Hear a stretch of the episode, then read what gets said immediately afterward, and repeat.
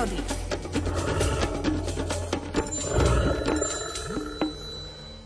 Od prvého okamihu, ako sa prírodovedec Miroslav Saninga stretol s hlucháňom, ešte ako malý chlapec, pocitil k tejto zvláštnej ratolesti prírody neopísateľné chvenie srdca.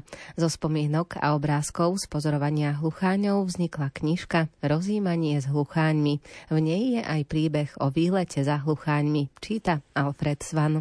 V jeden októbrový večer som sa za krásneho jarného počasia vybral za hlucháňmi na chmeľky. Pribalil som si i spací vak, aby som prespal priamo v hľadisku lesného divadla. Na miesto som prišiel už za úplnej tmy. Nebo je plné žiariacich hviezdičiek. Vzduch je taký priezračný, že vidno i tie najslabšie hviezdy. Na juhovýchodnej oblohe žiari Kasiopeja. Oproti, na severozápadnej oblohe zas veľký voz. Rovno na juh smeruje labuť. Tesne pri nej žiari Vega v súhvezdí Líry a kúsok pod ňou zasa letí orol s najjasnejšou hviezdou Altajrom. Nad západným horizontom zapadá rovno za suchý vrch súhvezdie Bíka s Arcturusom. Nad kontúrami východného horizontu vychádza jasná kapela v súhvezdí povozníka. Pri tomto romantickom blúdení oblohou som sa ocitol odrazu ďaleko, preďaleko od hlucháňov. Pískanie kuvička z hrebienka ma však privolalo opäť na pevnú zem.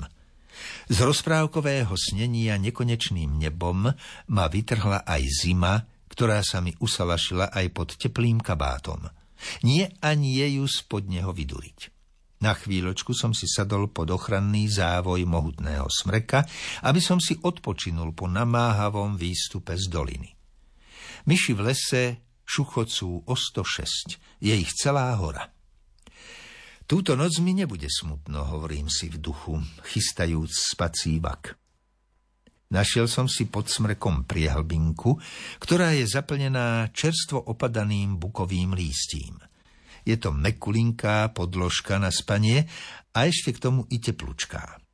Usalašil som sa do svojho dočasného pelecha, takých 200 metrov od tokaniska, aby som ráno začul tokanie a mohol sa priblížiť aspoň tak, aby som si kvalitne vypočul všetky slohy ľúbostného zaliečenia hlucháních kohútov.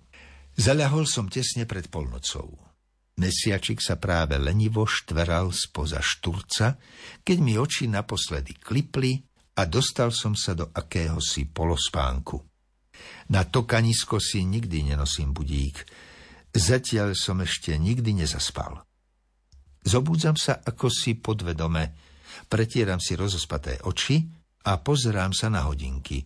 V mesačnom svite rozoznávam na belavom ciferníku veľkú ručičku na dvanástke a malú na štvorke. Akurátny čas na začatie októbrového predstavenia hlucháňov.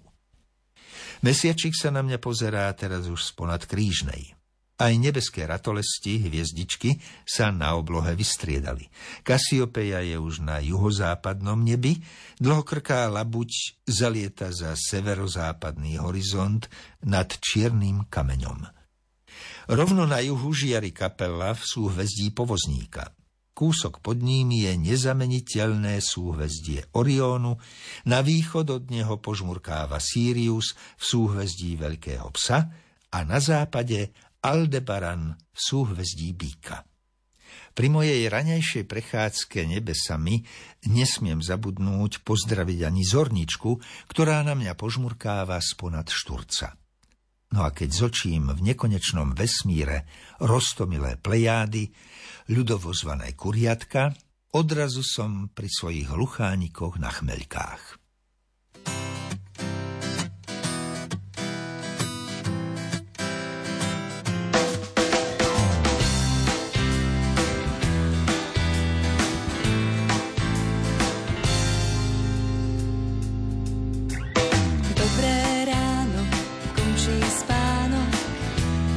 a začína realita. No tak vítaj. Dobré ráno, povedz áno, aj keď chceš byť ešte proti. Ja ťa skrotím, primiešam sa do vzduchu a zaželám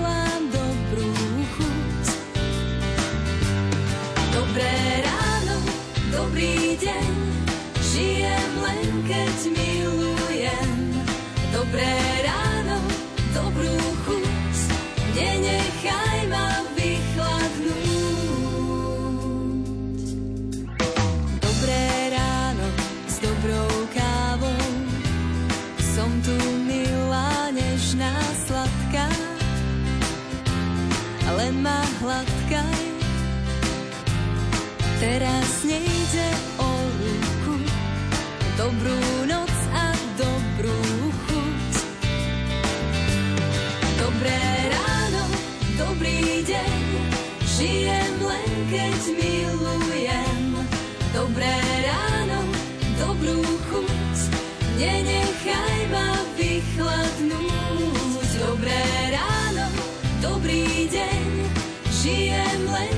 keď milujem. Dobré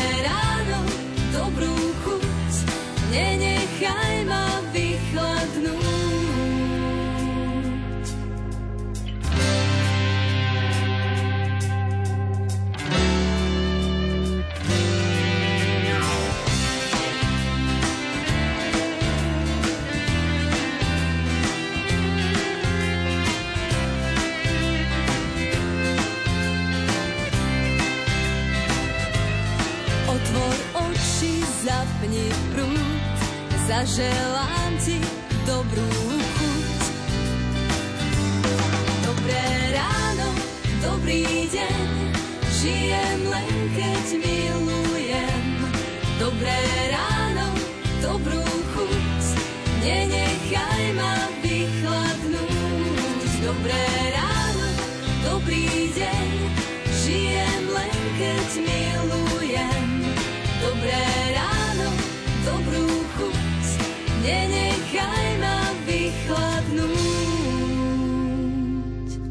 Dobré ráno, dobrý deň, žijem len keď milujem.